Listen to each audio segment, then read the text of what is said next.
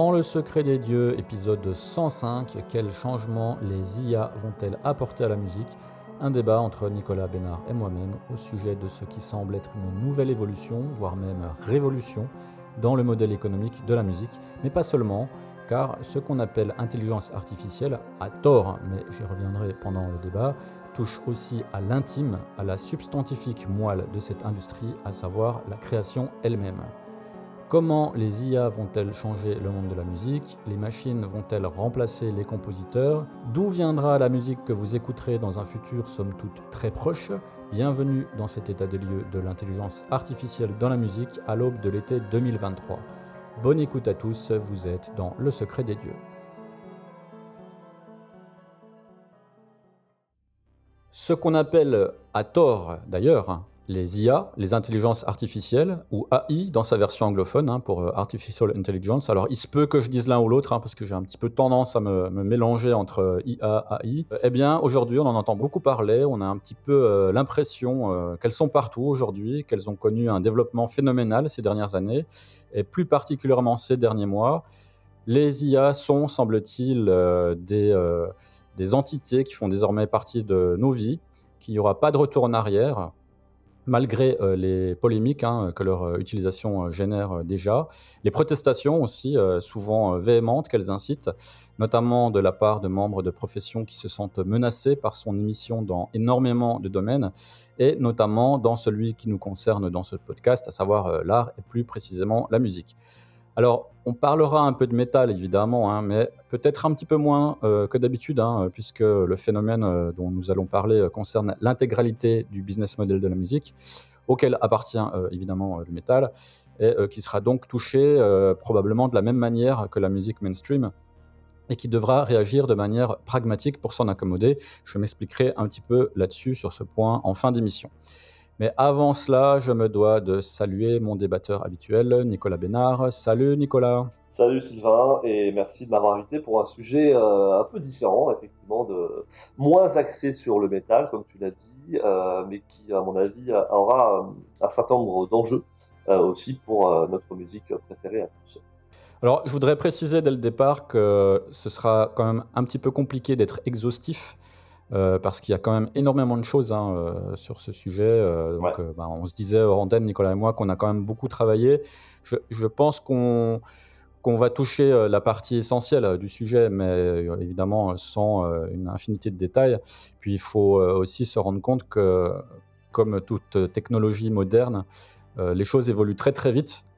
Donc euh, voilà, il est tout à fait possible qu'il y ait une certaine obsolescence euh, de certains de nos propos euh, d'ici quelques semaines, quelques mois. voilà, parce que les, choses, déjà là, on est en juin euh, 2023, depuis janvier, les choses ont énormément évolué. Alors, je voulais commencer cet épisode en, en faisant une petite généralité hein, sur les IA et les évolutions technologiques. Donc, les IA, les intelligences artificielles, sont censées, comme leur nom l'indique, être des machines, hein, des ordinateurs dotés d'une intelligence créée artificiellement, donc non biologique. Donc, euh, bah créée à partir de procédés euh, divers. Alors, je ne vais pas résumer, hein, parce que cet épisode, c'est pas un épisode sur la technologie proprement dite, c'est plutôt sur son impact. Euh, voilà, c'est pas dédié à la manière dont, elles sont créées. En plus, ça serait un petit peu compliqué de rentrer trop dans les détails. Donc voilà, on va parler de l'impact de leur utilisation dans le monde de la musique spécifiquement. Voilà, je, tenais euh, avant toute chose à revenir sur la légitimité d'appeler cette technologie intelligence artificielle, et cette fois je les mets entre guillemets, parce que si le terme artificiel est suffisamment clair pour ne pas être euh, décortiqué en détail, le terme intelligence, euh, en revanche, il est plus vague et il pose problème à mon avis. Qu'est-ce qu'une intelligence déjà pour commencer? Alors au-delà des définitions euh, biologiques, euh, éthiques et métaphysiques euh, que cette question implique et que je ne vais pas développer non plus parce que ce serait un peu hors sujet, il y a au moins un élément qui me semble fondamental de rappeler et qui doit être mis en avant. Et selon moi, cet élément, c'est le degré de libre arbitre ou d'autonomie qu'un être doté d'une intelligence implique. Pour moi, une intelligence doit être sentiente, c'est-à-dire qu'elle a conscience d'elle-même déjà et qu'elle est en capacité de décider de ce qu'elle fait seule. Elle décide de ses dires, de ses actions, en fonction de ses acquis cognitifs. Son comportement et la qualité de sa pensée sont liés à un subtil mélange de libre arbitre, de conditionnement lié à son environnement et de ses facultés intellectuelles biologiques, comme la taille de son cerveau par exemple. Donc, euh, comme un être humain en fait. Et on peut, euh, dans le quotidien, euh, se rendre compte quand même qu'un chat est moins intelligent qu'un humain, en grande partie pour les raisons que je viens d'expliquer, notamment la taille de son cerveau. Or, les intelligences artificielles dont nous allons parler ne correspondent en rien, et j'insiste bien sur le en rien, à cette description. Et pour paraphraser l'accroche d'une conférence sur l'intelligence artificielle que j'ai pu voir en ligne et qui s'intitule le mythe de l'intelligence artificielle et qui s'est déroulé à l'université de Metz en novembre 2022. Alors je cite, La soi-disant intelligence artificielle ne possède aucune des caractéristiques de l'intelligence telles que la spontanéité, l'imprévisibilité, la créativité, l'empathie et l'émotivité. Si le terme d'IA est donc mensonger, son adoption généralisée dans le monde entier est doublement révélatrice et constitue une véritable mythologie de l'humanité informatisée. Alors voilà, si on lit ou qu'on entend ça, on réfléchit deux minutes et puis on se rend compte que c'est tout à fait exact. L'intelligence artificielle telle que nous l'imaginons, c'est-à-dire l'intelligence d'une machine qui de ce fait penserait et agirait de manière complètement autonome, telle qu'on a pu en croiser euh, souvent dans la science-fiction. Alors Nicolas, tu connais comme moi euh, la science-fiction euh, plutôt pas trop mal. Oh. Alors voilà, alors des, des, intelligences artificielles, on en croise dans Matrix, on en croise dans 2001 l'Odyssée de l'espace avec euh, un HAL 9000, voilà, 9000 qui décide tout seul de poursuivre sa mission euh, coûte que coûte, hein, en, sacrifiant les humains qui s'y opposent. Euh, il y a les androïdes de Blade Runner aussi, et puis voilà, son pendant littéraire, hein, sous la plume de Philippe K.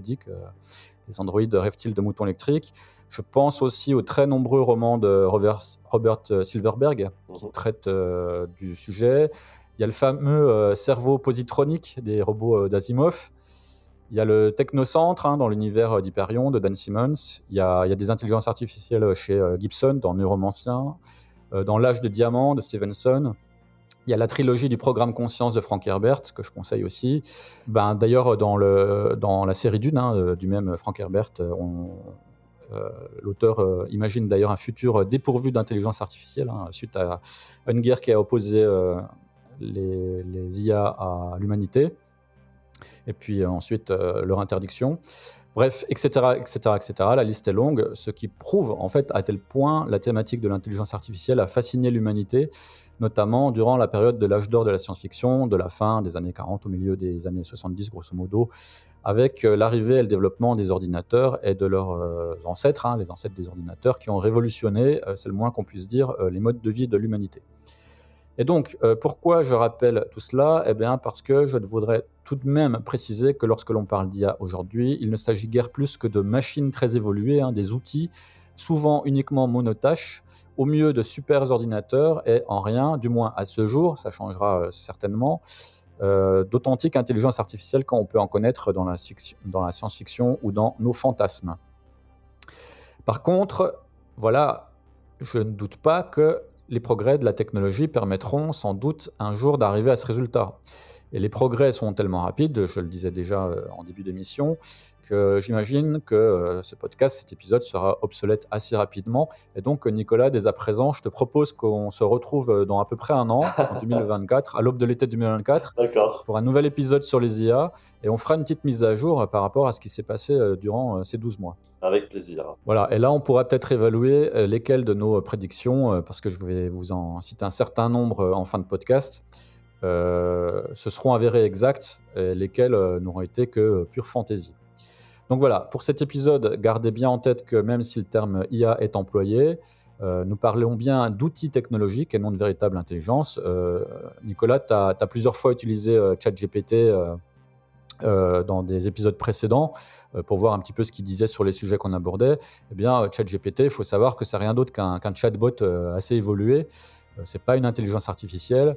Euh, Midjourney, dont j'ai déjà parlé dans ce podcast, c'est rien d'autre qu'un programme informatique euh, agglomérant et que d'autres programmes, hein, euh, alors je ne vais pas les citer tous, mais j'en citerai quelques-uns tout à l'heure, ont surtout eu besoin du grand savoir-faire d'ingénieurs, hein, d'êtres humains, pour exécuter des tâches qui seraient tout simplement rébarbatives à répéter en permanence pour arriver au même résultat.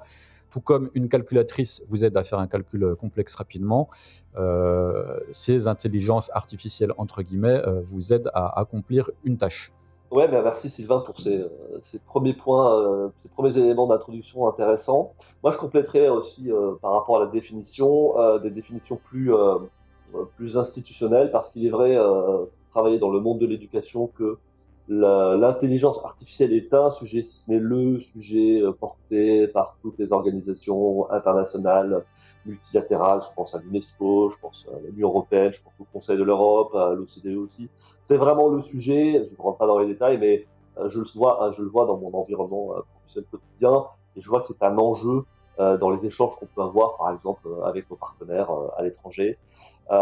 justement, je parlais de l'UNESCO, la définition de, très générale hein, de l'UNESCO, qui est assez récente, qui date de 2021, qu'elle a proposée dans sa recommandation sur l'éthique de l'intelligence artificielle. Hein. On voit que là, le, point d'entrée de ces organisations internationales, évidemment, c'est la question éthique. Euh, J'en parlerai un petit peu plus après. Donc la, la définition de l'UNESCO, c'est, je cite, les systèmes d'intelligence artificielle sont des technologies de traitement des informations qui intègrent des modèles et des algorithmes, lesquels génèrent une capacité d'apprentissage et d'exécution des tâches cognitives, conduisant à des résultats tels que l'anticipation et la prise de décision dans des environnements matériels et virtuels. Alors c'est un peu compliqué, je l'ai quand même relevé parce que je pense qu'elle euh, fédère un peu euh, finalement le consensus, euh, elle représente un consensus de la communauté scientifique et politique. Après, celle que j'apprécie beaucoup plus, c'est la définition qui est plus courte et plus compréhensible, je pense, et en tout cas plus liée à notre sujet.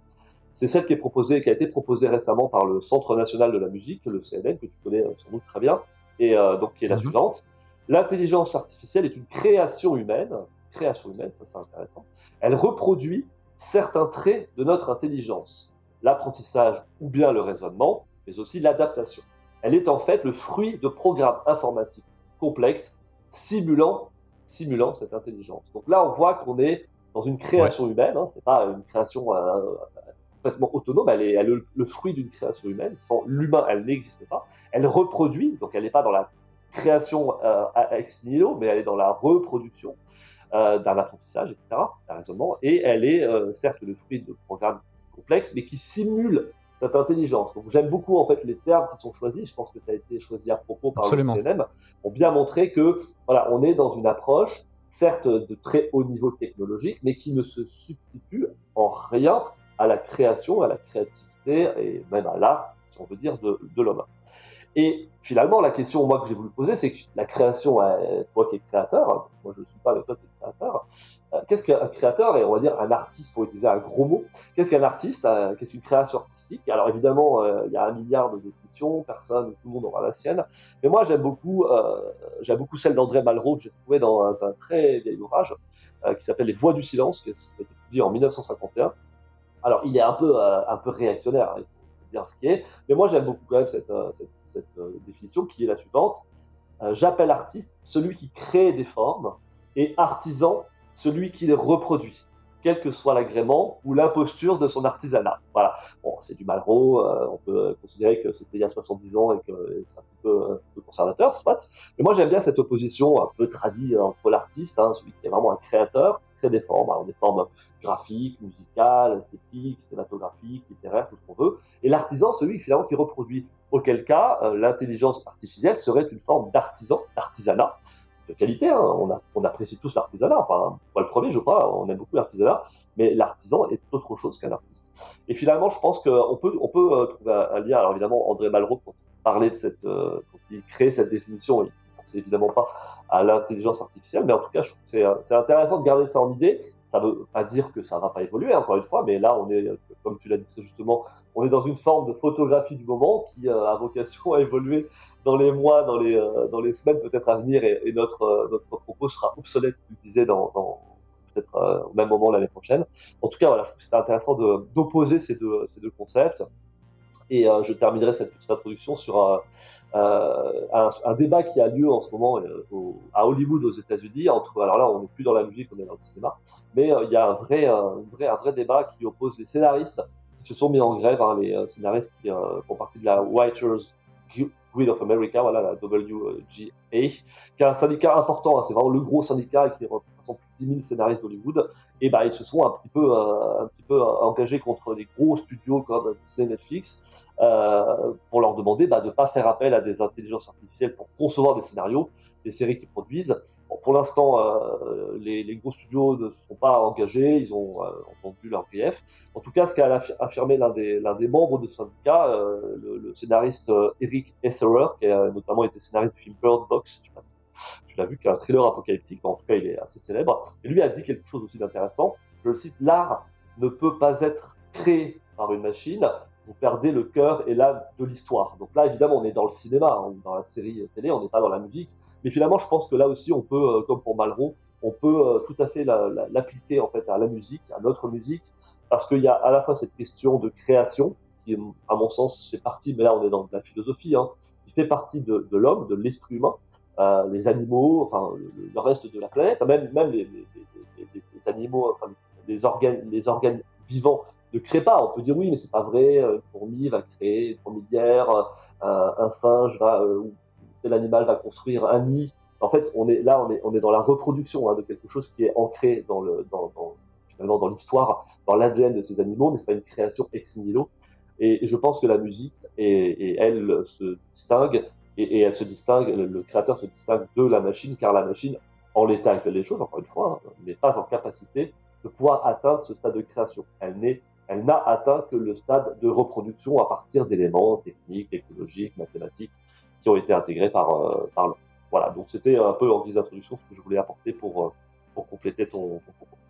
Bah, ce qui manque, à mon avis, pour faire d'une machine un artiste, c'est la possibilité d'avoir du goût, d'avoir bon goût. Parce que pour l'instant, je citerai tout à l'heure quelques exemples d'intelligence artificielle qui crée, qui génère de la musique en intégralité. Euh, souvent, ces, outils-là euh, te donnent euh, des choix de morceaux et, c'est toi, la, personne qui a généré le prompt, qui va choisir parmi les choix qui t'ont donné lequel te semble le meilleur par rapport au choix que tu as donné.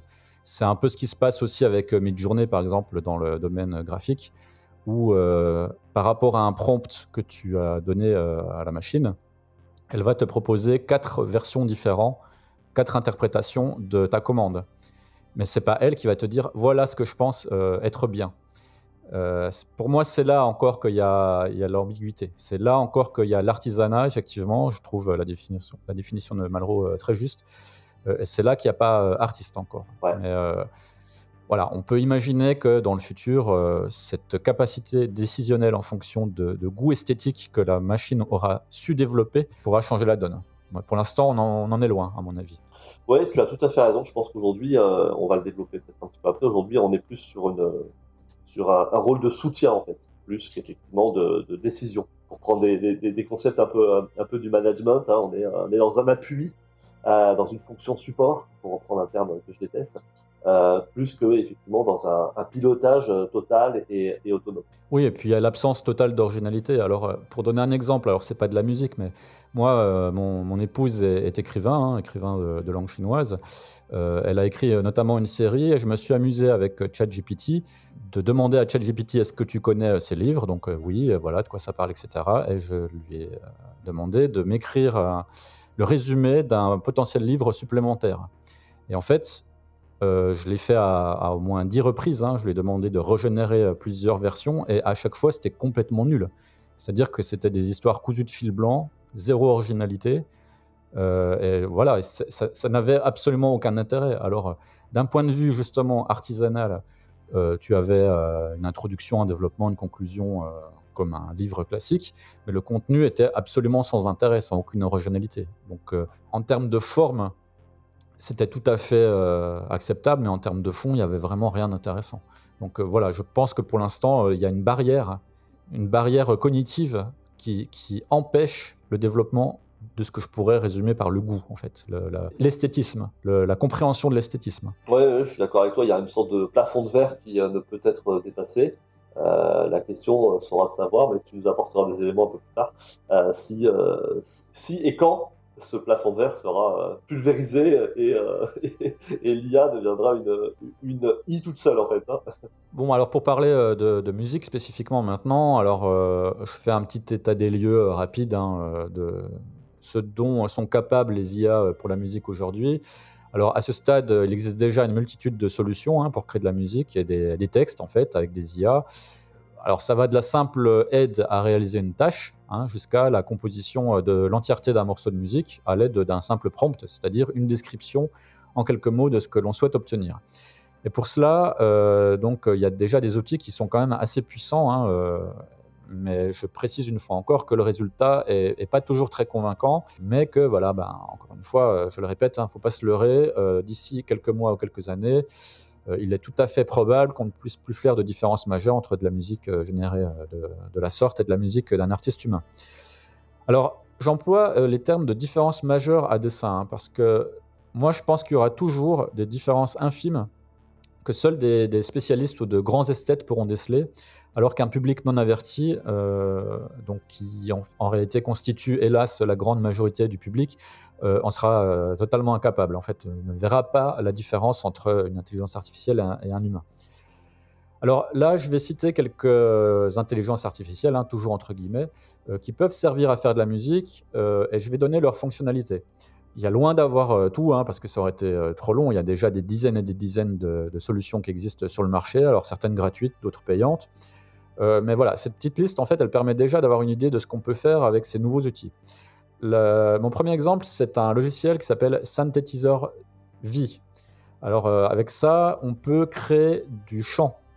C'est-à-dire qu'avec du, MIDI, hein, dans, un, dans, une, dans un digital audio workstation, genre Logic ou Cubase, euh, on crée une mélodie et puis on remplace cette mélodie par euh, des voix euh, qu'on va chercher dans une banque. Alors c'est assez bluffant. Hein.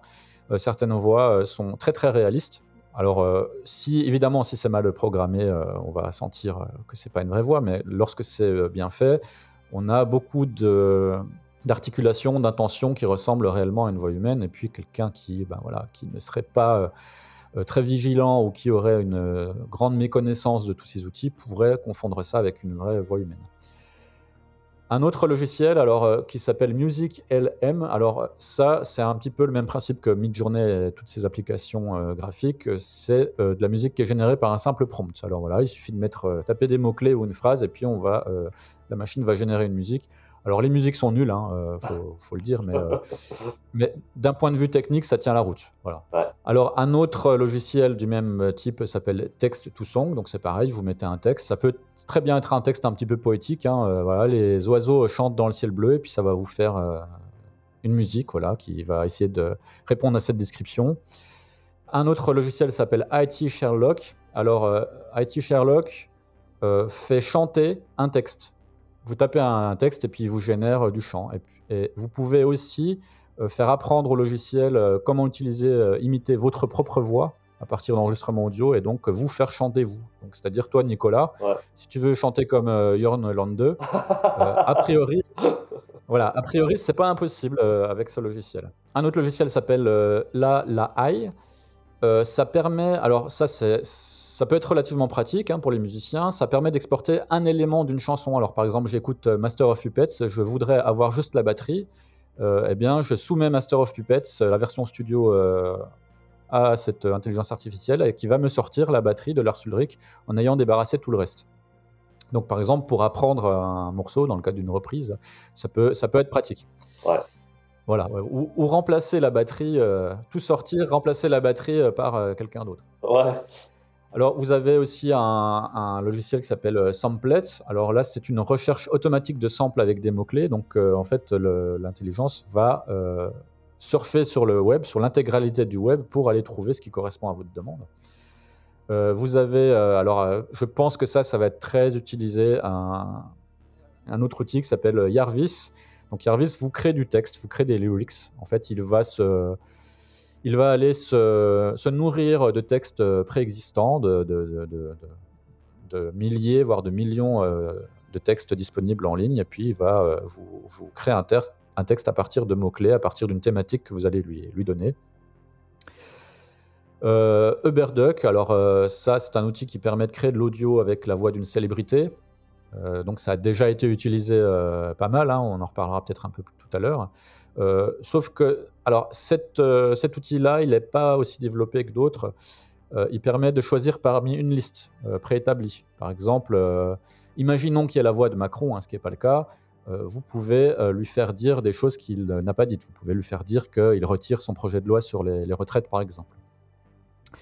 Ensuite, euh, plus évolué, vous avez Amadeus, donc qui est une aide à la composition. Donc voilà, vous, vous êtes face à une page blanche, page blanche, vous donnez quelques instructions à Amadeus qui va vous donner la suite ou donner des idées.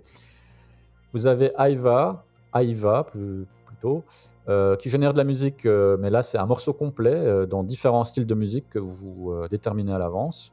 même chose pour Magenta, donc là qui est un outil développé par Google qui, fait, qui fait la même chose.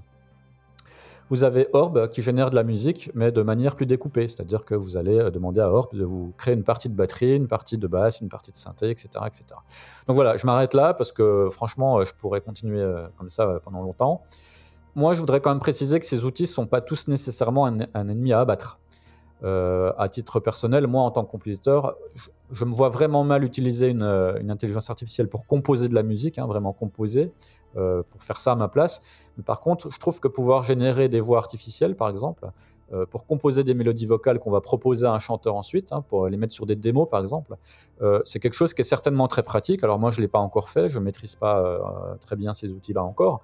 Euh, mais j'exclus pas du tout de, le faire parce que tout ce qui est outil facilitateur hein, uniquement hein, pour, euh, pour créer, euh, mais qui n'est pas votre remplaçant en tant que musicien, ça peut avoir un intérêt. je donne un exemple. Moi, quand j'ai commencé à composer de la musique, j'utilisais déjà de la technologie pour m'aider. J'utilisais un Boss DR5. Donc voilà, une Boss DR5, c'est une boîte à rythme pour pouvoir écrire la batterie. Euh, ça pouvait écrire la basse, les synthés, etc. etc. C'est quand même toi qui composes, mais la, boîte à rythme était capable de les jouer et t'accompagner à la guitare. Donc euh, voilà, quand tu composes, c'est quand même euh, un bel outil. Aujourd'hui, beaucoup d'artistes utilisent des outils comme Guitar Pro, évidemment des, logiciels comme Logic, comme Cubase, Audacity, etc., etc., qui ont été souvent vus comme des outils de triche dans un premier temps, mais qui sont évidemment très généralisé aujourd'hui parce que ce ne sont pas ces outils-là qui remplacent le compositeur.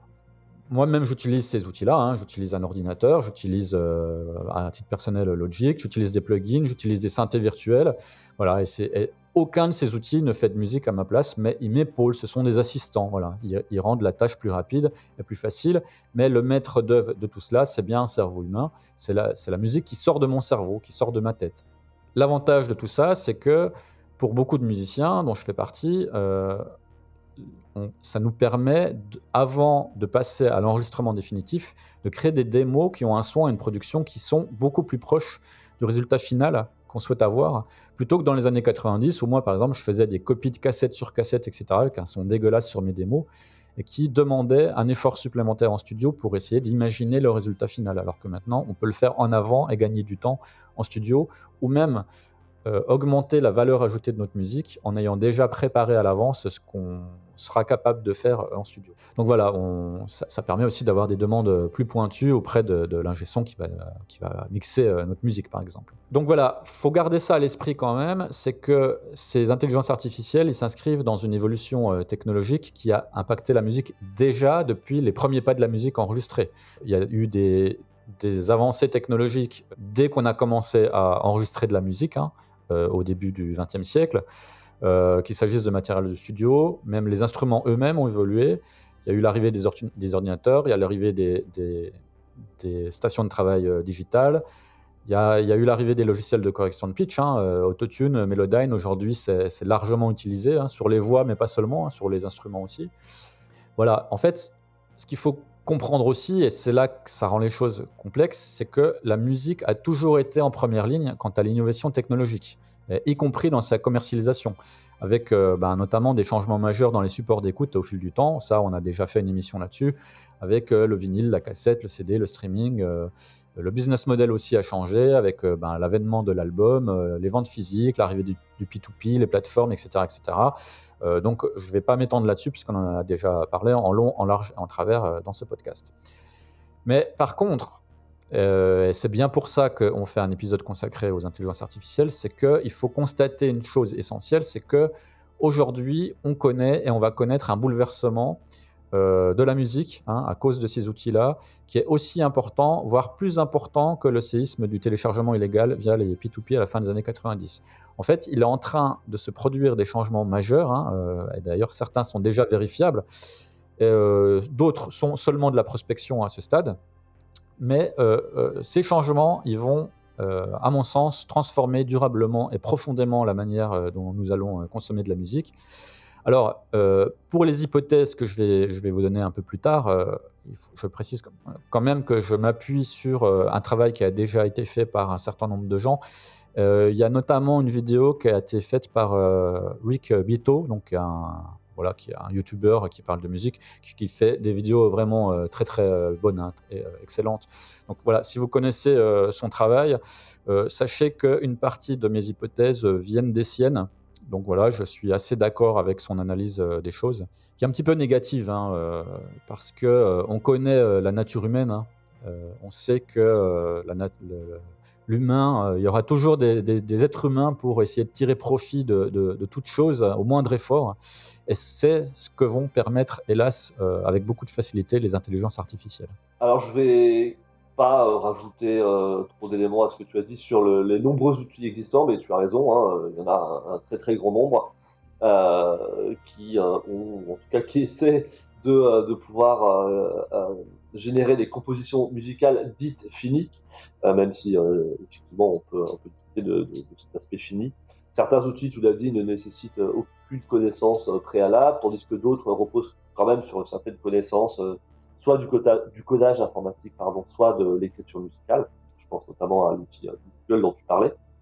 Donc effectivement, c'est vrai qu'il y a, il y, a, il y a énormément de, d'outils. Hein. Moi, j'en ai trouvé aussi d'autres qui, euh, euh, je pensais à l'application euh, Handle qui euh, propose, selon le moment de la journée ou selon la météo, des successions de musiques aléatoires qui vous permettent soit de vous relaxer, soit de vous endormir, ou encore de vous concentrer, de vous motiver pour faire du sport, etc., etc. tout ça est assez, assez original, mais en fait finalement assez lisse puisque c'est pas parler vraiment de, compositions extrêmement émouvantes hein, qui vont toucher, je veux dire, le, cœur de l'auditeur, mais on est plus dans quelque chose qui euh, qui est très euh, formaté et qui finalement va correspondre à ce qu'on attend euh, de telle ou telle musique d'ambiance, etc., Alors moi j'ai trouvé un, un, soutien de poids à l'intelligence artificielle dans la musique, c'est un artiste que j'aime beaucoup, c'est euh, Jean-Michel Jarre, qui, euh, qui lui défend vraiment un mordicus l'utilisation de l'intelligence artificielle dans le processus de création, mais avec quand même euh, beaucoup de précautions et d'éthique. je le cite hein, parce que c'est quelqu'un qui a quand même une vision assez, assez, assez intéressante de, la musique. Il, y est depuis longtemps et il a évolué auprès d'un père et, et, et, de son environnement paternel très, très musical aussi. Donc il, il dit, lui, Jean-Michel Jarre, on a souvent une vision dystopique en se disant que ces nouveaux outils comportent des risques. Ce qui va être intéressant, c'est de détourner l'intelligence artificielle à notre avantage pour créer différemment. Et là, c'est intéressant parce qu'on est dans une vision différente, évidemment, de celle de Malraux, mais on est aussi dans quelque part euh, une vision selon laquelle l'homme, c'est lui qui décide et qui décidera toujours. C'est lui qui va manipuler au sens propre et au sens figuré euh, l'IA pour en faire finalement ce qu'il veut. Ça, je trouve ça intéressant. Après, euh, Jean-Michel Jarre travaille lui-même hein, sur le développement d'algorithmes devrait, selon lui, permettre de collaborer et éventuellement d'améliorer l'inspiration des artistes. Donc là, on est aussi dans son support, hein, que je disais. Elle va pas remplacer, mais elle va permettre d'améliorer euh, euh, l'inspiration des artistes. Et là, je le cite aussi, hein, c'est une citation assez longue, mais je la trouve euh, assez intéressante. Les algorithmes pourraient créer des musiques légèrement différentes pour chaque individu, et le tube interplanétaire serait un ensemble de variations adaptées à chacun. Il va encore plus loin, Jean-Michel Jarre, je le cite à nouveau à partir du moment où on admet que les émotions ne sont pas du domaine de la métaphysique ou du mystique, mais un phénomène biochimique dans notre cerveau, on peut envisager que des algorithmes suffisamment développés vont pouvoir émettre et créer des émotions. Par exemple, déterminer quelle est la chanson qui va vous toucher personnellement, vous émouvoir, vous donner la pêche, quel accord ou quelles notes vont fonctionner sur vous plus que sur quelqu'un d'autre. Ah, donc là, il va très très loin. Hein. Moi, je partage euh, pas sa vision des choses parce qu'elle est un peu, euh, elle est un peu anxiogène. Hein. On peut se demander finalement si effectivement demain, en appuyant sur un bouton, en disant voilà, moi je suis triste, et, compose-moi une chanson triste, bah, l'IA va composer une chanson en tout cas, c'est intéressant que, que, Jean-Michel Jarre, quand même l'ami des machines, euh, se soit exprimé sur ce, sur ce sujet et, euh, et travaille sur ce sujet. Donc, ce sera intéressant de suivre finalement euh, ces prochaines, euh, ces prochaines euh, créations artistiques et, et, le lien qu'il aura développé avec l'intelligence artificielle. Mais là, on est dans la pure science-fiction, hein, par contre, pour le moment. Hein. Absolument, absolument. Pour l'instant, voilà, c'est sa vision des choses, mais je trouvais intéressant de la partager parce que on, peut se dire qu'il a quand même souvent été à l'avant-garde de la musique. Est-ce que cette fois il aura, il, aura raison aussi ou est-ce qu'il va déjà beaucoup trop loin? Euh, bah Là, seul l'avenir nous le dira.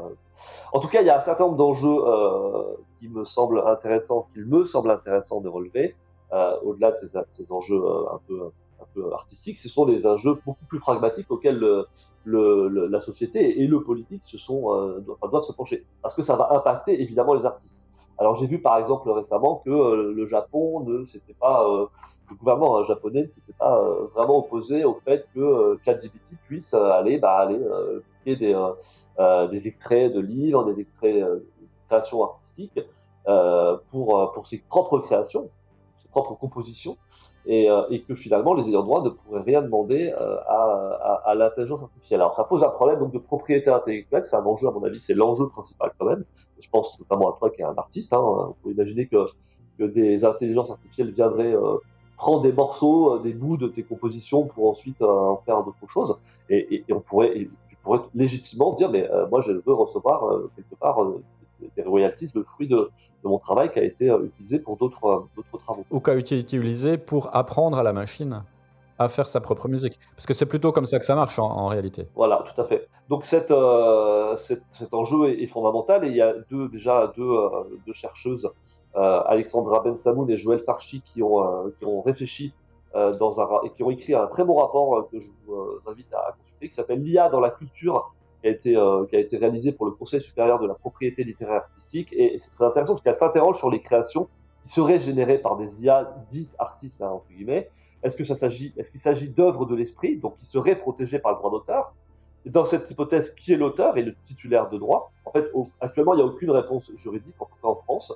Et donc, les deux chercheuses, parce que c'est pour ça qu'elles ont été euh, sollicitées, elles proposent, en fait, hein, je cite, une analyse renouvelée des conditions d'accès à la protection, donc création, originalité, auteur, pourrait permettre de recevoir ces réalisations culturelles au sein du droit d'auteur, tout en proposant d'autres pistes, euh, un droit spécial, une absence de protection privative, qui pourrait faire de ces œuvres, on va dire, des nouveaux objets juridiques euh, in situ. Alors c'est un peu compliqué, c'est, on est dans le droit, mais je pense que c'est quand même un enjeu fondamental parce que déjà ces, ces créations vont peut-être un jour proposer des choses qui seront intéressantes et qui devront être protégées aussi elles-mêmes, mais surtout pour l'instant, elles, elles, elles, elles, vont puiser dans l'existant. Et là, je pense encore une fois à tous les, tous les, tous les auteurs, tous les artistes qui sont, euh, qui sont euh, susceptibles d'être, euh, je dirais pas pillés, mais en tout cas, voilà, on pourrait voir certaines de leurs, certains de leurs travaux sollicités.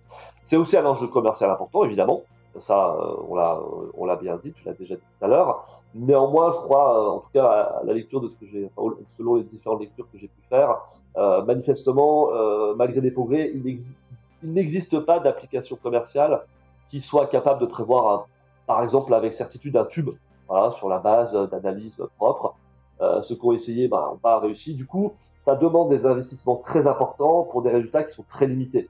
Alors oui, on a vu, hein, il y a eu des chansons, euh, une fausse chanson de Nirvana où on a fait appel à, à un clone qui pouvait reproduire la voix de Kurt Cobain en, mm -hmm. sur, une, sur, une, chanson qui avait été composée à partir de morceaux, enfin de bouts de morceaux des différentes chansons de la discographie de Nirvana.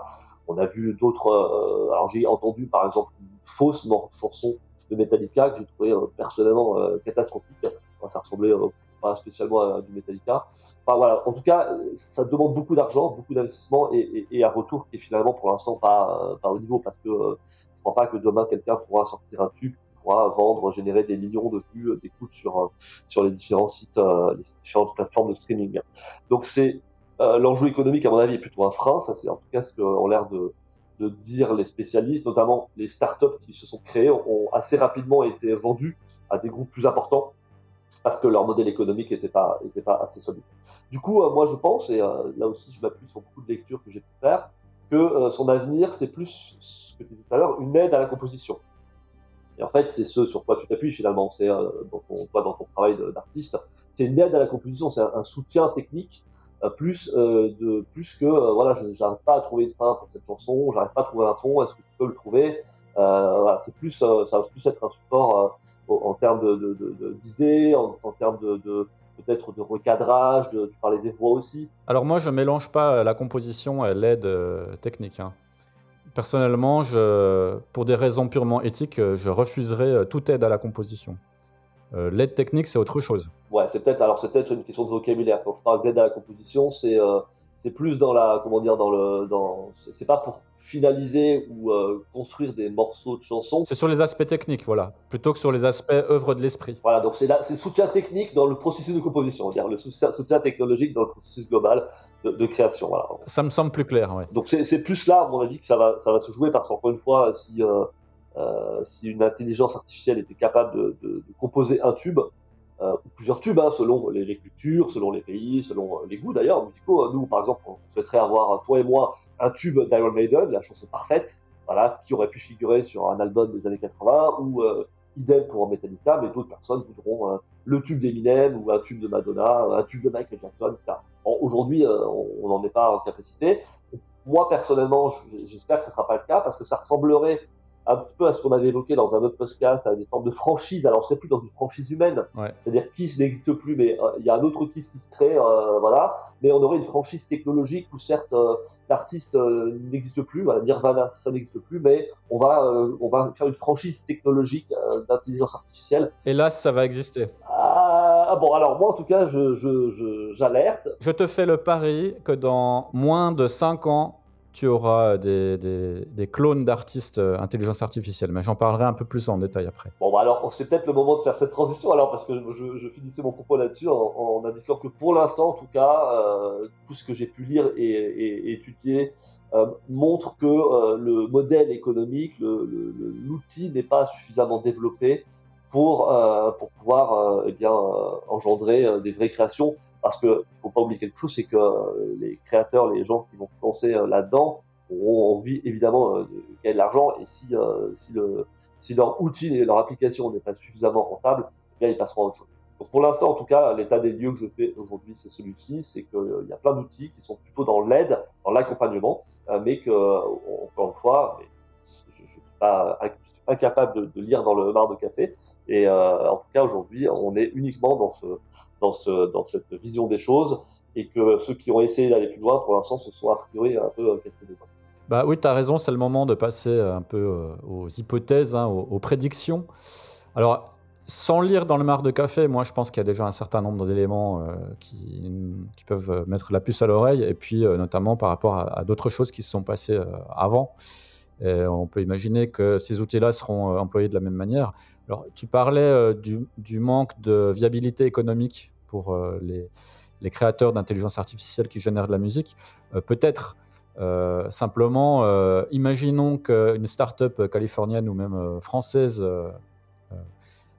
crée une intelligence artificielle capable de composer d'excellents morceaux d'Aaron Maiden, même si euh, fondamentalement, il n'y a pas de, modèle économique derrière. Tu peux être sûr qu'une grosse structure comme une euh, Major ou euh, même Spotify va acquérir cette technologie pour l'employer elle-même. Elle pourra verser quelques millions d'euros pour l'acquérir. Et, pour elle, tout l'intérêt, c'est de pouvoir créer à l'envie un certain nombre de, morceaux d'Iron Maiden et puis de les proposer comme ça à l'écoute. Et donc générer des écoutes et donc de l'argent de cette manière-là, je pense. Alors, je vais, je vais en reparler plus précisément. Moi, j'ai euh, en tout 7 points, euh, 7 prospections en fait euh, d'avenir. Hein, alors, il y en a peut-être certaines qui se révéleront fausses et puis d'autres juste. alors, c'est un mélange de considérations personnelles et puis de reprises d'idées déjà évoquées par d'autres gens. Je parlais de Rick Bito, donc voilà, il y a, un certain nombre de choses avec lesquelles je suis 100% d'accord avec lui, donc il y, a des choses que lui a déjà dites. Alors, que va-t-il se passer? Alors, premier point. Alors, j'ai bien conscience que beaucoup de gens, euh, toi et moi les premiers, hein, on l'a déjà dit, euh, je pense qu'on a raison. Pour l'instant, j'insiste sur le pour l'instant, le rendu, euh, notamment musical des intelligences artificielles, est assez pourri quand même. Parfois, il tient la route hein, techniquement, mais il ne possède pas les qualités de la musique composée et jouée par des humains. Ça manque d'âme, ça manque d'originalité, ça manque de profondeur. Tout ça, c'est vrai. Par contre, je pense que ça va pas durer. Comme on l'a déjà dit précédemment, les progrès de la technologie sont très rapides et euh, on peut, à mon avis, sans trop se tromper, prédire que les IA seront euh, capables très bientôt de créer de la musique assez qualitative et peut-être même innovante. Il sera peut-être difficile de distinguer euh, une musique humaine à une musique générée par une machine, en fait. même si, alors ça je l'ai déjà dit tout à l'heure, je pense qu'il y aura toujours des différences minimes qui subsisteront et seront perceptibles que par des oreilles éduquées. Je vais donner un exemple très simple. Euh, Rick Beato, dans sa vidéo euh, sur les intelligences artificielles, euh, fait écouter le morceau de Soundgarden, Black Hole Sun, mais chanté par Kurt Cobain. C'est-à-dire qu'on on a utilisé l'intelligence artificielle pour imiter la voix de Kurt Cobain. Et en fait, à l'écoute, c'est tout à fait bluffant. On a vraiment l'impression d'entendre Kurt Cobain. Mhm. Mais dans certaines notes, certaines intonations, Rick Beato signale que Kurt Cobain n'aurait jamais chanté comme ça. Euh, soit il n'en aurait pas été capable, soit euh, les inflexions sont légèrement différentes. Il y a un petit truc, c'est ce qu'on appelle la Uncanny Valley, hein, la, vallée de l'étrange en fait, qui distingue toujours l'humain de la machine, euh, qui fait que lorsqu'on est éduqué, lorsqu'on est capable de la saisir, on sent ces petites différences qui, nous mettent mal à l'aise. On, sent que c'est pas réel. Voilà. Alors les personnes qui connaissent pas bien Soundgarden et Nirvana seront incapables de faire la différence, mais quelqu'un qui est instruit, qui a éduqué à la musique comme Rick Beato, l'entend immédiatement. Voilà. Euh, ça, je pense que ça subsistera. Deuxième point, je pense que les plateformes de streaming vont être complètement inondées, et j'insiste bien, inondées de musique générée par intelligence artificielle. Et d'ailleurs, c'est déjà le cas. Parce que là, euh, j'ai appris qu'il y a quelques semaines, Universal Music a demandé à Spotify hein, euh, de faire le ménage sur ses serveurs, puisqu'il y a déjà des, startups peu éthiques qui ont exploité le filon. Ce qu'ils ont fait, c'est qu'ils ont créé des milliers de titres musicaux artificiellement, mhm. donc des merdes, hein, euh, comme on a entendu toi et moi en, essayant. Ils, ils, les ont uploadés sur les plateformes de streaming, et ensuite ils ont créé des bots pour aller les écouter. Donc, euh, ils ont généré des millions de vues et ils ont ramassé les royalties. voilà. Donc, en fait, ce qu'ils ont fait, ces, ces startups-là, ce qu'elles ont fait, c'est qu'elles ont exploité les failles euh, d'un système, en fait, qui est perfectible pour s'enrichir. Et donc, ça, c'est au détriment des maisons de disques et des artistes, puisque euh, je ne vais pas revenir sur le modèle de paiement de Spotify. Hein, c'est un principe de pot commun qu'on redistribue au pourcentage. Donc, ça nuit énormément aux artistes que ce genre de parasite, en fait, s'incruste sur les plateformes. Donc voilà, euh, plus la quantité de musique augmente sur les plateformes, plus les rémunérations euh, sont faibles. Donc voilà, l'arrivée massive de ces titres-là, hein, qui est générée euh, en quelques clics, hein, et dont la qualité n'a absolument aucune importance puisque on les fait écouter par des bots. ça perturbe le business model, model qui est en place, un business model qui est déjà pas terrible. Alors avec ce truc-là en plus, on peut dire que ça sent très mauvais pour les artistes, sauf comme toujours pour ceux qui sont déjà très très connus. Troisième point, alors parallèlement à l'arrivée massive de cette musique originale créée par IA, originale entre guillemets évidemment, il y a un autre phénomène qui va se développer, qui existe déjà, c'est celui des clones. Alors j'en ai déjà, euh, j'ai vaguement évoqué ça déjà tout à l'heure. Alors vous avez peut-être déjà entendu parler de ces titres qui ont fait le buzz hein, il y a quelques semaines. Alors il y avait entre autres un album entier qui imitait le style de Oasis euh, par un groupe nommé Isis. Ça, c'est un cas de figure particulier parce qu'en fait, c'est quand même un groupe qui a tout fait. Hein, mais ils ont juste utilisé une IA pour changer la voix de son chanteur en celle de Liam Gallagher. Mais le résultat est quand même assez bluffant. Et puis, mais, par contre, il y a pire que ça. Il y a une fausse chanson du rappeur Drake. Alors moi, personnellement, je connais pas Drake, j'écoute pas ce genre de musique. Mais en fait, il y a, un, YouTuber simplement qui a créé cette chanson, qui a, qui a, eu des millions de vues sur YouTube. Et certains fans de Drake ont dit mais cette chanson est, largement meilleure que tout ce que Drake a fait. donc, voilà, c'est dingue. Alors j'ai déjà parlé de la chanson euh, de Black Hole Sun euh, chantée par euh, Kurt Cobain. Il y a aussi Paul McCartney. Donc on, fait chanter Paul, Paul, McCartney sur une chanson récente, mais avec sa voix quand il avait 20 ans, plutôt que sa voix de vieillard.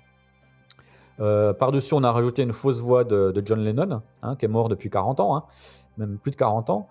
Et, franchement, ça, ressemble à s'y méprendre. Donc, en fait, tout ça, ça montre qu'il y a une toute nouvelle niche qui s'ouvre et qui va se développer et qui va se diviser, à mon avis, en trois catégories.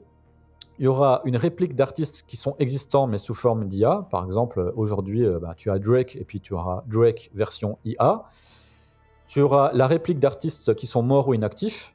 Euh, par exemple, bah, tu parlais de Nirvana. On peut imaginer que euh, sortent des albums de, Nirvana en fait avec Kurt Cobain, bien que le, groupe n'existe plus depuis bien longtemps. Et puis, on peut aussi imaginer une réplique de musique qu'un groupe ou qu'un artiste ne produit plus. Euh, tu es fan de Metallica, mais tu n'aimes que les euh, 4 ou 5 premiers albums, eh bien, euh, tu auras une version de Metallica euh, qui va te proposer de la musique de Metallica dans le style de Master of Puppets ou de On Justice for All. Alors, évidemment, je ne parle pas de tous les problèmes de, de droit, de copyright et tout ça que ça peut poser, puisque tout ça, comme tu l'as dit, il y, y, a un gros flou juridique. je pense qu'avec le temps, il y a quand même des, des, règles qui vont se mettre en place. Mais pour l'instant, il n'y a pas de règles. Et je peux imaginer qu'une fois que les règles seront mises en place, ça n'empêchera pas ces phénomènes de se développer. Euh, pourquoi? Parce que certains artistes vont, vont, collaborer à cela. Il y a déjà des artistes euh, qui considèrent que utiliser leur style, voire même leur voix, leur pose pas de problème tant qu'eux touchent des royalties dessus. Là, je, donnais l'exemple de Rick Bito qui parlait de, du vrai Drake et du Drake euh, version AI. Euh, ben en fait, il y a déjà un, public pour les deux. Hein, puis euh, voilà, il y a un public qui écoutera, euh, appréciera les deux. Il y a un public qui écoutera seulement le vrai. Il y a un public qui écoutera seulement la version AI parce que ben, il trouvera que c'est mieux. Pour la seconde catégorie, ben voilà, on va voir arriver de nouveaux albums. Je sais pas, des, des, de Nirvana, des Beatles. Et puis toute une ribambelle d'artistes qui, par la force des choses, ne produisent plus rien. Euh, et puis, bah voilà, des albums de, Metallica époque, Master of Puppets, des albums d'Iron Maiden époque, euh, je sais pas, Power Slave, etc., euh, etc. Ça peut paraître choquant et étonnant, hein, mais moi je pense vraiment que c'est quelque chose qui est très très probable et que ça puisse même devenir une réalité assez rapidement. Alors, est-ce que ça sera autorisé? Voilà, la, la, loi l'empêche pas. Peut-être que les choses vont euh, évoluer de, ce côté-là. Le truc, c'est qu'aujourd'hui, si vous enregistrez une chanson des Beatles et que vous mettez votre nom dessus, il y a un problème de droit d'auteur quand même. Vous ne pouvez pas dire, ben voilà, moi je suis les Beatles qui ai fait cette chanson. Euh, vous serez poursuivi pour, euh, pour, pour plagiat ou pour usurpation ou, quelque chose de, cet ordre-là. Mais si vous imitez le style des Beatles avec de la musique originale, pour le moment, on peut rien vous reprocher. Voilà, donc ce flou juridique pour le moment, moi, je, je, pense pas qu'il va euh, se résorber euh, euh, immédiatement. Et du coup, dans l'intervalle, ce truc-là, je pense, va se développer. La loi, comment elle va changer? Ben Déjà, il faudra qu'il y ait des jurisprudences, en fait.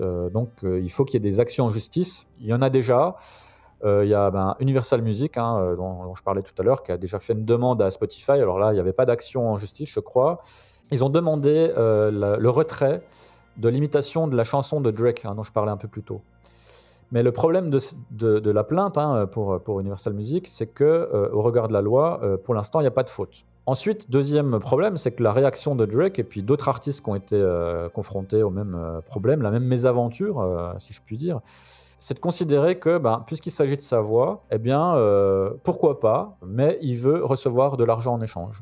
Je pense que beaucoup d'artistes vont, vont en fait céder à ces sirènes-là. Hein.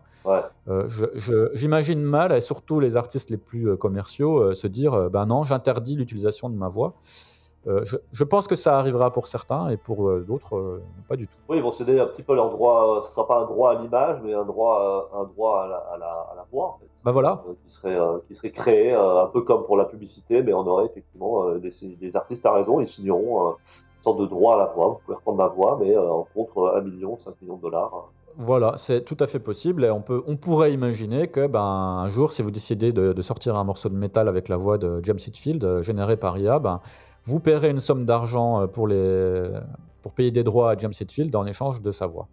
Pour rester dans le thème de la loi, les actions en justice vont, vont, certainement se multiplier, hein, c'est ce que tout le monde pense. Alors, de la part des maisons de disques, mais aussi d'artistes, voilà, c'est comme ça qu'on arrivera euh, à terme à une nouvelle législation qui permettra euh, les règles dont je parlais un peu plus tôt. Voilà, euh, on aura des artistes qu'on pourra utiliser, enfin que tous les créateurs d'IA pourront utiliser pour soit apprendre à chanter à leurs IA, soit pour vraiment imiter la voix. On peut imaginer que des artistes puissants, alors je, prends l'exemple, je sais pas, de Madonna, on peut aussi imaginer qu'elle obtienne le droit qu'une IA n'ait pas le droit d'être nourrie par son catalogue de chansons, et que la régurgitation euh, musicale de cette IA ne puisse pas singer du, Madonna. On peut aussi imaginer ça. Alors je parle de Madonna, euh, mais il peut s'agir aussi de catalogue entier d'artistes d'un label. Hein. Et puis euh, on peut aussi imaginer que, au contraire, ça reste possible que les artistes déposent leur voix, leur spécificité, comme aujourd'hui on dépose un logo ou on dépose une marque. Auprès d'un organisme fait pour ça, pour justement que leur euh, voix ou leur spécificité, ça, ça, peut être aussi un jeu de guitare particulier. On peut imaginer que euh, Zach Wild, tu sais, qui fait beaucoup de, de, pinch harmonique, d'harmonie artificielle, euh, considère, eh ben, je, je, je possède les droits de ce style de jeu, je dépose ça et, on devra me payer des droits si on l'utilise. Ou la fameuse Wawa de Kirk voilà. les fameux breaks à la caisse claire pas carrée de Larson. ouais, ça sera effectivement une. Il y aura des catalogues, un peu comme les catalogues de, VPC, on aura des catalogues où euh, tu pourras effectivement. Euh, mais on, en rigole, mais c'est tout à fait. Euh, j'avais pas du tout imaginé ce que tu es en train d'écrire, mais c'est une possibilité que effectivement les artistes voir leurs ayants droit, parce qu'après ça va être encore pire si je puis dire, une fois que ces artistes seront euh, décédés, euh, parce que les ayants droit qui récupèrent euh, les, les, catalogues, eux pourront vendre la voix de leur grand-père ou le coup de guitare de, de l'arrière-grand-père. On peut imaginer des situations qui seront un peu, un petit peu US, en tout cas qui on sera uniquement dans la marchandisation, dans la commercialisation et, et tout ça aura plus grand chose avec, à voir avec, avec l'art, mais mais effectivement, c'est une, euh, une possibilité.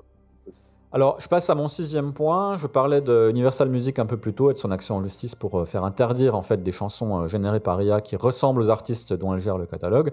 Alors, c'est une réaction de panique, hein, bon, bah, qui est tout à fait compréhensible et, typique de cette industrie. c'est la même chose quand App Store est arrivé dans nos vies.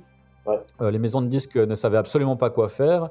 Elles ne savaient pas comment résister à cette déferlante technologique, donc elles ont essayé tout simplement de les empêcher d'exister. Alors évidemment, c'est du euh, don quichotisme de base, hein. c'est absolument impossible de, freiner cette nouvelle vague. C'était impossible avec Napster et le P2P, ce sera impossible avec les intelligences artificielles. Donc encore une fois, c'est pour insister sur le fait qu'il euh, faudra d'une certaine manière euh, légiférer. Alors, il y a une autre crainte possible pour les maisons de disques, c'est que les plateformes comme Spotify, Apple Music, Deezer, etc., etc., toutes les plateformes qui distribuent la musique, bah, en fait, plutôt que d'aller distribuer la, musique de maisons de disques et leur reverser beaucoup d'argent, bah, qu'est-ce qu'elles pourraient faire, hein, ces maisons de disques? Eh ben, Elles vont créer leur propre musique artificielle, puisque créer de la musique par IA, ça demande absolument aucun talent. Donc ils vont racheter, comme je disais un peu plus tôt, des euh, startups qui proposent de, faire ça. Ils vont ajouter leur propre musique sur la plateforme et du coup, ben, ils vont gagner davantage d'argent puisque là, il n'y a pas de droit d'auteur, il n'y a pas de maison de disques à payer, il n'y a pas d'artiste à payer. Euh, sauf quand euh, ben, ils imiteront ponctuellement la voix ou un style d'artiste déjà établi, donc en faisant de la musique euh, clonée dont je parlais plus tôt. Donc on peut imaginer que dans quelques années, Spotify ne propose plus les catalogues de Universal, Sony, etc., mais propose des catalogues d'artistes qui seront en grande partie de la musique générée par intelligence artificielle, avec des artistes créés de toutes, pièces, et puis des clones d'artistes existants. Là, par contre, il y a une différence, je pense, avec euh, le début des années 2000 et l'arrivée des, peer-to-peer. Moi, je pense que cette fois, l'industrie musicale va s'adapter plus vite parce qu'elle a acquis de l'expérience, en fait, de ce qui s'est passé à, ce moment-là. Donc, les choses peuvent aller, en fait, très vite. Alors, moi, ce que je, pense, c'est qu'on verra arriver des artistes euh, IA euh, montés de toutes pièces. Donc, non seulement il y aura de la musique, mais il y aura aussi un univers visuel complet avec du merchandising, des événements live. Alors, il n'y aura pas de musique live évidemment, hein, mais on peut imaginer un spectacle avec des, hologrammes. Hein. D'ailleurs, ça existe déjà. Et puis, de toute façon, on, voit, on a encore vu récemment en Bretagne, euh, il y a des gens qui se déplacent en masse à des festivals euh, techno. Donc, euh, il n'y a pas une seule note de musique live qui est jouée, mais les gens y vont quand même. Donc, le public lambda n'est pas dérangé par le fait qu'il n'y a pas de musique live. Donc voilà, avec une bonne campagne de marketing promotionnel, ça marchera très bien. Euh, et puis certains de ces artistes-là, donc euh, artistes euh, complètement artificiels, seront aussi directement créés par les plateformes de streaming. Et puisque les plateformes comme Spotify vont s'engager, je pense, dans ce modèle économique, que vont faire les maisons de disques? Eh bien, elles vont retirer leur catalogue ou partie de leur catalogue de ces grandes plateformes pour créer leur propre plateforme avec leurs propres artistes. Et en fait, c'est quelque chose qui existe déjà. On voit ça sur les plateformes audiovisuelles qui proposent des films et des séries. Netflix et Amazon Prime, par exemple, pour prendre que ces deux-là. Euh, quand elles sont arrivées sur le marché, elles proposaient des catalogues de films et de séries qu'elles achetaient à des chaînes de télévision ou à des producteurs, mais en fait, euh, elles se sont dit, mais pourquoi moi je dois reverser des droits à ces, à ces acteurs-là de la filière, alors que je pourrais tout créer moi-même et n'avoir rien à reverser. Donc c'est ce qu'ils ont fait. Netflix, Amazon Prime se sont mis à créer leur propre contenu, ce qui fait que les, les producteurs historiques ont créé leur, leur propre plateforme ensuite. C'est comme ça qu'on a vu arriver euh, des, des, plateformes euh, de, de, streaming audiovisuel comme, euh, comme Disney et d'autres. Disney propose que du contenu Disney et ses propres productions qui sont créées uniquement pour la plateforme. Donc ce modèle-là, à mon avis, il va être complètement imité par la musique avec des plateformes qui seront entièrement dédiées au catalogue euh, d'une maison de disques, par exemple, ou d'un genre musical à part entier. Et j'en arrive à mon septième point qui est l'ultra-fragmentation. Alors, on a parlé euh, déjà à nos nombreuses reprises de la gentrification de, la musique et du métal notamment, et de sa fragmentation. Alors euh, là, je pense qu'on va aller dans un, aspect encore plus profond de, de, cette fragmentation, et c'est ça que j'appelle l'ultra-fragmentation. Pourquoi? Parce que euh, la multiplication des plateformes euh, dont je viens de, parler euh, va fragmenter davantage encore le public. Vous aurez les gens qui écouteront indifféremment de la musique organique et de la musique IA. Vous, aurez des gens qui, par choix éthique, n'écouteront que de la musique humaine sur des plateformes qui seront dédiées à ça. Et vous aurez une masse que je peux qualifier péjorativement de bélante qui se fera un peu abrutir par de la musique artificielle de mauvaise qualité, en fait, comme il le fait déjà aujourd'hui avec de la musique organique de mauvaise qualité. Donc pour ce public-là, il n'y aura rien qui va changer. Il écoutera toujours de la musique de mer de bas de gamme et commerciale. Mais par contre, les maisons de disques ou les plateformes qui la produiront feront de meilleurs bénéfices puisque les intermédiaires, et notamment les artistes, n'auront pas besoin d'être payés puisqu'ils n'existeront pas, euh, puisqu'ils ont été rayés de l'équation. Alors, une fois qu'on a dit tout ça, euh, quelles sont les chances de survie pour les artistes organiques? Alors vous avez bien compris que je distingue les artistes IA, artificiels, des artistes organiques. Alors là, je vous ai dressé une liste de prédictions qui sont globalement euh, très noires, hein, mais euh, hélas euh, réalistes, je pense, hein, de ce qui va se passer. Alors, il est évident que les questions éthiques sont très secondaires dès qu'il y a de l'argent à se faire ou des économies à réaliser. On a déjà pu voir ça avec l'arrivée de, des IA graphiques, comme Midjourney et consorts. Alors, qu'il s'agisse d'entreprises, de particuliers, d'artistes ou euh, autres, hein, euh, beaucoup de personnes physiques ou morales ont sauté sur l'opportunité de créer du graphisme gratuitement sans se soucier une seconde du mal que ça pouvait euh, générer, que ce soit pour la survie des artistes graphiques humains ou pour la continuité de l'innovation graphique, sachant que les IA sont incapables, du moins à ce jour, de proposer des choses complètement nouvelles à ce stade de leur développement qu'elle fonctionne sur euh, l'amalgame euh, de sources préexistantes.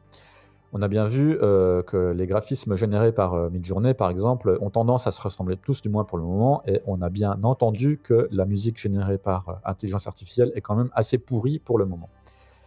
Je vais quand même parler rapidement de la question éthique.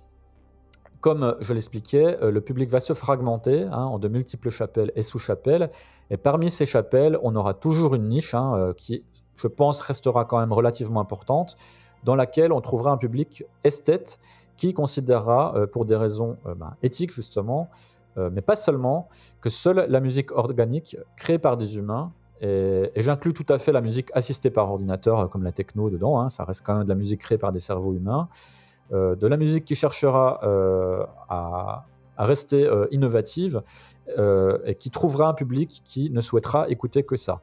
Et il y aura pour eux, je pense, des plateformes dédiées au sein desquelles on ne trouvera aucune musique artificielle. Et c'est essentiellement pour cette raison que je ne suis pas complètement négatif hein, sur l'avenir de la musique.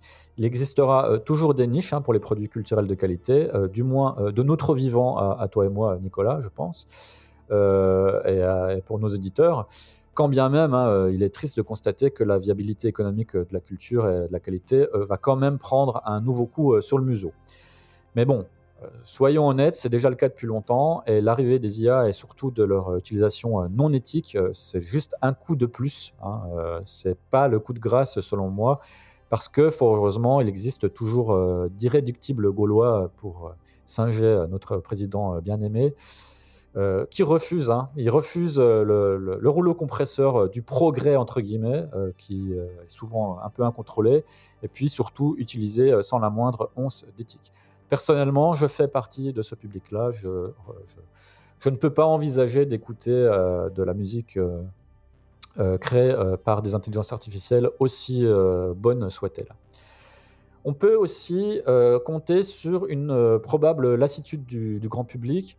On peut imaginer, alors là, euh, je suis peut-être un peu rêveur, hein, je suis peut-être un peu naïf, hein, que la musique artificielle génère au bout d'un moment, chez une partie du public non initié, un espèce de sentiment de vide et de trop peu, en fait, qui le pousse à se tourner vers de véritables artistes humains. Voilà, on peut toujours l'espérer et y croire, parce que faut quand même pas s'y tromper quoi qu'on vous dise, hein, et quelle que soit l'évolution qu'auront les intelligences artificielles, un produit généré par un outil technologique n'est pas de l'art, selon moi.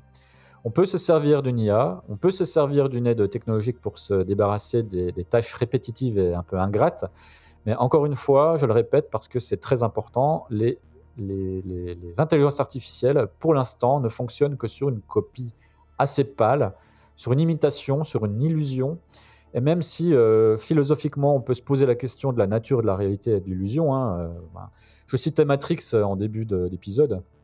Dans Matrix, la vie est plus belle quand on vit dans la matrice sans avoir conscience de la réalité du monde que quand on a pris la pilule rouge. Hein. eh bien, la vie, l'intelligence réelle, biologique cette fois, c'est aussi la capacité de prendre des décisions, de faire des choix, de prendre parti. Donc ça, ça me semble important. Voilà, et je le répète, mon choix à moi, c'est d'être dans une position euh, conservatrice euh, vis-à-vis de l'art, euh, c'est-à-dire que considérer que l'art, c'est quelque chose d'humain, je, décide, je choisis de ne pas accepter sa copie artificielle dans ma vie. Voilà. Ça implique de volontairement refuser d'écouter de la musique artificielle, du moins pour mon plaisir, et non pas à des fins, évidemment, d'études ou de curiosité, notamment, pour en parler dans les podcasts. Je vais en venir à mon dernier point avant de te laisser euh, la conclusion, euh, Nicolas. Pour parler spécifiquement de métal, qu'est-ce qu'il faudrait faire, à mon avis, pour, euh, entre guillemets, sauvegarder le métal? Essayer d'éviter que ces aspects-là du futur contaminent un petit peu trop le métal. pour moi, ça repose sur trois points. Le conservatisme, l'unité et l'innovation. Alors, je vais détailler un petit peu ces trois points. Pour ce qui est du conservatisme, alors je viens d'en parler un petit peu, le conservatisme, c'est de refuser pour soi-même une innovation qu'on juge contraire à son éthique personnelle. Je pense que le métal, c'est une musique qui doit conserver une certaine dose de singularité pour continuer de vivre. Alors, j'ai bien conscience que, cette singularité est déjà euh, bien mise à mal hein, à travers sa, gentrification progressive. Euh, mais le métal, pour moi, il doit rester conservateur par rapport à ce qui fait son essence et ses spécificités. Le métal, c'est une musique qui est créée par des groupes composés de musiciens jouant sur des instruments de musique, point final. Si on commence à sortir de ce cadre, euh, je pense qu'on va pas s'en sortir et on va laisser rentrer ces choses-là et rentrer des gens euh, qui vont profiter des ouvertures qu'on va leur offrir pour proposer de la merde générée par intelligence artificielle. Ensuite, l'unité. Alors, L'éclatement de la scène musicale et des possibilités d'écoute euh, peut être en partie empêché. Alors, je sais que c'est le plus compliqué des trois points. Hein. Si les fans de métal authentique et organique sont capables de se rassembler. Évidemment, on n'aura pas l'intégralité de la scène métal, hein, mais je pense qu'il est peut-être euh, important aujourd'hui que les amateurs de métal soient capables de se réunir d'une manière ou d'une autre pour rester un groupement suffisamment puissant pour savoir résister à l'invasion des IA dans leur musique. Dans ce besoin d'unité, je pense que le rôle des artistes est particulièrement important. Ce sont eux qui doivent brandir comme un, étendard, hein, comme un drapeau, euh, le fait qu'ils restent fidèles à une manière traditionnelle de faire de la musique, avec des musiciens qui composent et qui jouent, et puis le revendiquer explicitement. Et ensuite, l'innovation, si euh, beaucoup de fans de métal sont encore euh, très attachés au, support physique hein, pour écouter leur musique aujourd'hui, c'est quand même pas le cas de l'immense majorité du public. Alors l'immense majorité du public est passée sur les plateformes de streaming. Et du coup, je me pose la question, pourquoi, quand on est fan de métal, aller sur Spotify et autres acteurs euh, majeurs de la distribution de, musique et noyer le métal dans un futur proche, dans un océan de musique pop et de musique générée par euh, IA ça me semble complètement contre-productif parce que l'argent de votre abonnement n'ira pas au groupe que vous allez écouter. Et je me suis dit, s'il existait une plateforme de streaming uniquement dédiée au métal, qui serait gérée en fait par un conglomérat de labels de métal, par exemple. Alors, je sais bien que la plupart des labels de métal ont été rachetés par les, majors, hein, mais euh, la niche de métal est quand même suffisamment importante et génératrice de revenus pour que ce soit intéressant, je pense, d'investir dans un concept euh, comme celui-là, euh, même pour les majors à qui les labels appartiennent. Donc, je me permets d'interpeller des patrons de labels, là, s'il y en a qui nous écoutent, notamment ceux qui n'ont pas peur d'innover et de prendre des risques. Je pense par exemple en France à des gens comme Michael Berberian de Season of Mist, que j'ai déjà invité sur, sur ce podcast. j'ai envie de leur dire, soyez en avance hein, sur les grands bouleversements du monde de la musique, les subissez pas, soyez à l'avant-garde, mettez en avant le fait que vos artistes sont des êtres humains. Moi, par exemple, et je l'ai déjà fait là sur les réseaux sociaux de mon groupe Monolith, j'ai repris le logo euh, AI barré, hein, pas d'AI. Euh, donc pour préciser que, Monolith c'est un groupe qui n'utilisera pas d'intelligence artificielle et ce logo je le mettrai sur la pochette de mes albums. Pourquoi? Parce que je veux m'adresser aux gens qui ne souhaitent pas utiliser de musique générée par intelligence artificielle. Je veux leur dire, ben voilà, là vous avez de la musique qui est faite de manière traditionnelle avec des musiciens qui composent et des musiciens qui jouent. J'invite aussi euh, les artistes à faire de même à l'avenir. Euh, pour en revenir sur ce que je disais sur la plateforme, euh, voilà, j'invite vraiment les, dirigeants de label à essayer de s'entretenir entre eux et puis de réfléchir à ce concept d'une plateforme de streaming sur le modèle de Spotify et autres, hein, qui serait dédié au métal, que au métal, dans lequel l'intelligence artificielle serait bannie, et puis aussi qui permettrait de reverser des royalties aux maisons de, aux labels et aux artistes de manière plus équitable, sans être parasité euh, par des intelligences artificielles et par les grands artistes pop euh, mainstream. Et voilà. Et pour terminer et te laisser euh, la conclusion, Nicolas, je vais quand même citer les réactions de, quelques musiciens face à l'arrivée des IA dans la musique. Et vous verrez que si certains sont en accord avec ce que moi je dis, hein, d'autres se sont déjà affichés comme des, des collabos, alors je les appelle des collabos de cette transformation. Et, c'est bien pourquoi, en fait, il me semble être euh, une bonne idée que les artistes organiques et authentiques, hein, qui ne veulent pas composer avec des IA, s'affichent très ostensiblement euh, comme tels. Alors, le premier témoignage que j'avais lu, c'est celui de Billy Corgan, alors des Smashing Pumpkins. Alors, euh, bon, l'appartenance de ce groupe au, métal est sujette à, discussion, hein, mais ça m'a quand même semblé intéressant ce qu'il disait. Je cite L'IA changera la musique pour toujours, parce qu'une fois que les jeunes artistes auront compris qu'ils peuvent utiliser l'IA pour écrire une meilleure chanson, ils ne passeront pas 10 000 heures dans un sous-sol comme moi j'ai pu le faire. En fin de compte, l'art est une question de discernement. Quelqu'un m'a dit l'autre jour comment un rappeur célèbre fonctionnerait. Il ferait venir plein de personnes différentes et il choisirait le rythme qui les attire le plus. Maintenant, passons à l'IA. Donnez-moi 50 beats, donnez-moi 50 très bonnes chansons. Moi, j'aime le numéro 37, ça m'inspire qu'est-ce qu'ils vont faire? Ben, ils, vont, ils vont le prendre, sans autre effort qu'avoir euh, juste écouté ce que les IA euh, leur apportent comme, euh, comme solution. Voilà, donc il a ensuite déclaré que l'IA rendrait plus difficile la compétition pour les artistes organiques. Et enfin, Billy Corgan dit, je cite, Le problème avec ça, c'est que si vous êtes un artiste organique comme moi, ça va être vraiment difficile de rivaliser avec tout un tas de gens qui ne savent pas comment écrire des chansons mais qui ont un bon discernement. Ils ne peuvent pas chanter, ils ne peuvent même pas utiliser autotune. Et si vous pensez aujourd'hui qu'il y a beaucoup de musique, de mauvaise musique qui sort, attendez de voir ce qui arrive. Donc voilà, il a plutôt une vision euh, noire de l'avenir. Autre musicien hors métal, c'est Sting.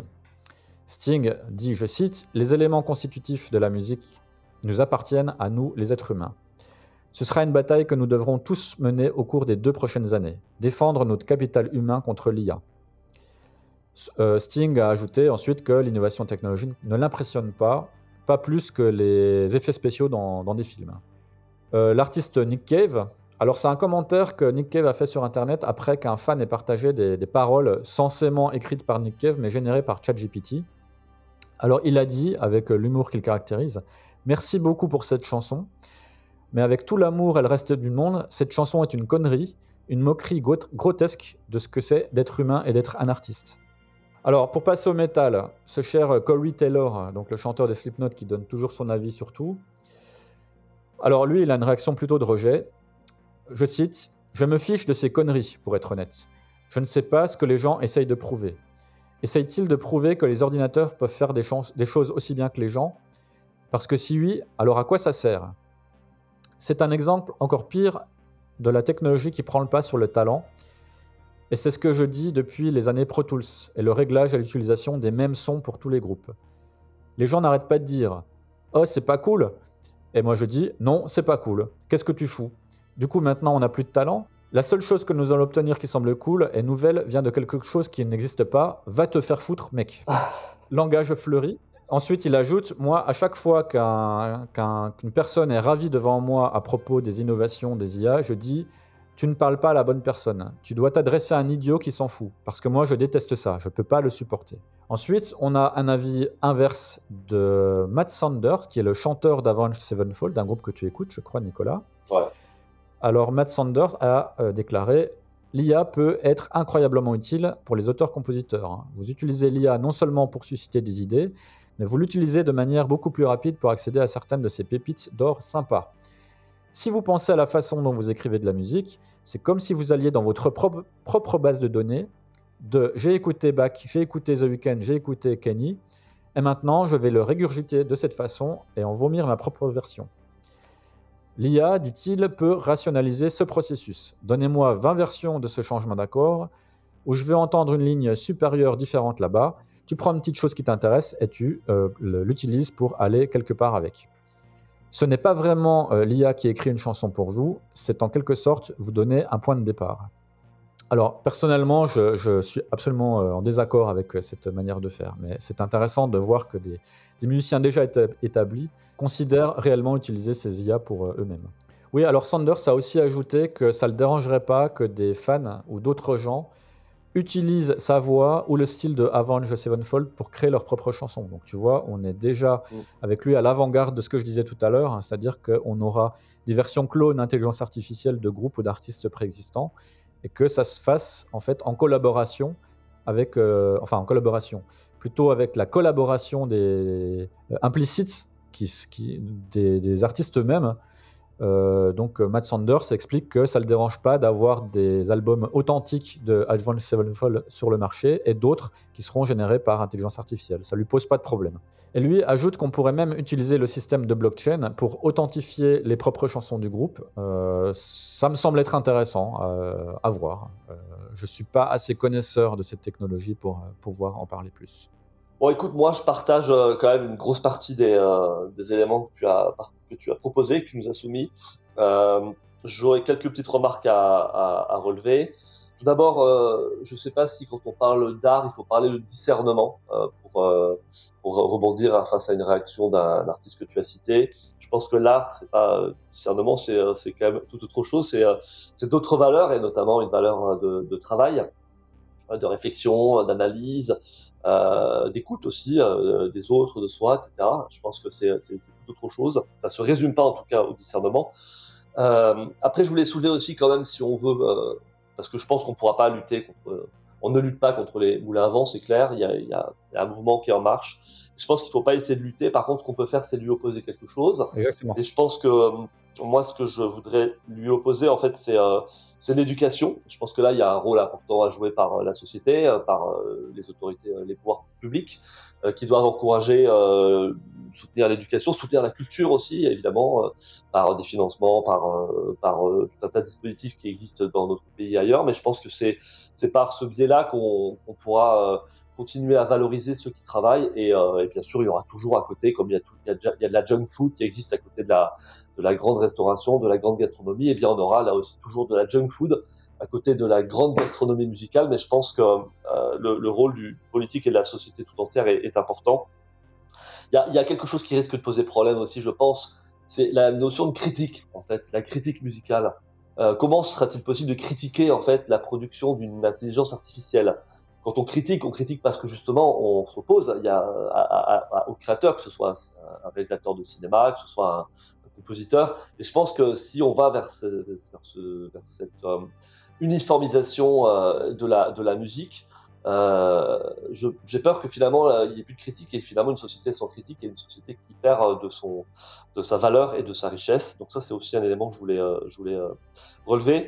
Et, et, finalement on parlait de... Moi j'ai une vision je pense qui est assez progressiste, qui n'est pas conservatrice même, c'est souvent dans le l'espace politique, les deux se confondent malheureusement. Moi, je pense qu'effectivement, c'est comme pour la voiture en fait. Euh, on, on, est content et je suis content que la voiture euh, soit de plus en plus moderne, qu'il y ait de plus en plus de, de, de choses, de, de voilà, d'outils, de, de, soutien. Mais, mais je veux je veux continuer à la conduire la voiture en fait. Voilà, et je ferai un peu la même. Je pense qu'on peut faire le, le, parallèle entre entre entre la conduite euh, d'un véhicule, on peut vraiment apprécier qu'il soit de plus en plus moderne, qu'à chaque euh, tous les 3-4 ans, il y ait des nouveaux dispositifs, des nouvelles applications, qu'elle soit plus sécurisée, mais on veut continuer à, conduire cette voiture. Moi, je veux certainement pas qu'il y ait une intelligence artificielle qui prenne le volant à ma place et qui m'emmène d'un point A à un point B.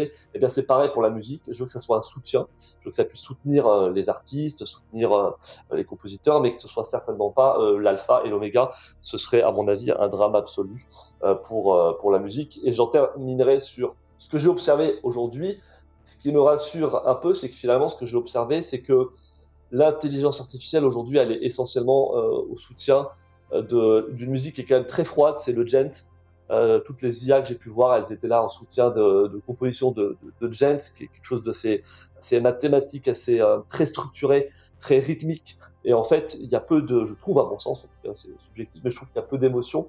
Et je n'imagine pas euh, qu'elle puisse donc euh, apporter les mêmes contributions à d'autres styles musicaux. Et je suppose que c'est pas un hasard si euh, les créateurs de, de, de, de musique artificielle, euh, eh bien, euh, se soient inspirés de la musique gent, c'est-à-dire d'un death metal très euh, très structuré, presque mathématique, euh, presque numérique, et, et, non pas de musique un peu plus un peu plus un peu diverse. Je pense au, je au metal gothique ou à d'autres styles musicaux qui qui pourraient effectivement apporter une autre une autre émotivité. Voilà. Donc voilà les remarques que je voulais faire. Je pense qu'effectivement il faut il faut garder ces idées à l'esprit et je pense que la, société, à la fois pour les aspects juridiques, mais aussi pour les aspects euh, plus, euh, euh, philosophiques finalement, eh bien, a un rôle à jouer très important dans, l'avenir de l'intelligence artificielle et de son utilisation. Je suis tout à fait d'accord avec ce que tu dis sur le fait qu'on ne peut pas affronter frontalement en fait le progrès technologique et les évolutions de la société qui en découlent. En réalité, on en revient à ce que je disais.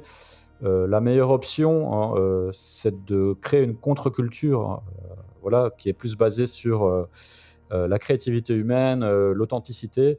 Et à ça, je peux donner comme exemple la création du mouvement Slow Food en Italie dans, au milieu des années 80. Ben, en fait, qui s'opposait à la généralisation du fast-food. Mmh. donc voilà, slow food.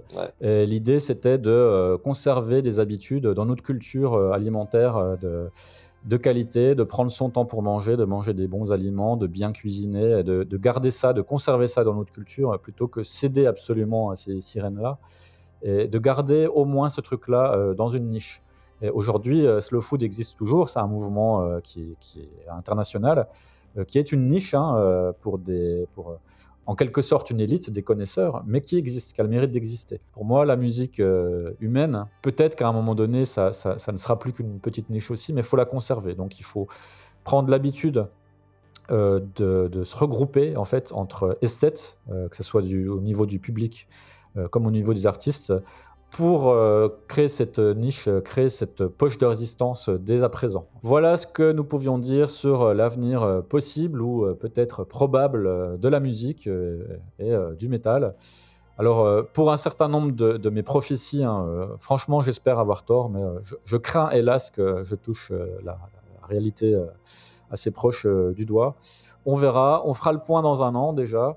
Euh, Nicolas, merci beaucoup d'avoir participé à ce débat et puis euh, tes éclairages. Écoute, merci Sylvain, on fera le point effectivement, on verra si, euh, qui, a eu raison sur tel ou tel point, peut-être l'année prochaine. Merci beaucoup en tout cas pour ce débat extrêmement passionnant, très technique, très riche, mais que j'ai trouvé extrêmement intéressant. Merci Nicolas, à bientôt. Ciao, ciao.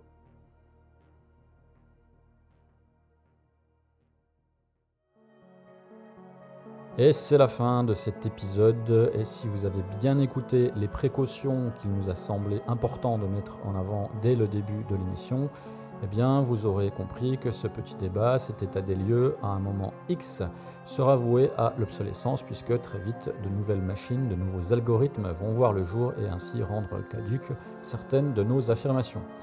Quoi qu'il en soit, rendez-vous l'année prochaine pour faire le point notamment sur les prédictions qui ont été posées dans cet épisode et proposer un second état des lieux mis à jour en 2024. Merci de nous avoir écoutés, vous n'êtes pas dans la matrice puisque vous êtes dans le secret des dieux.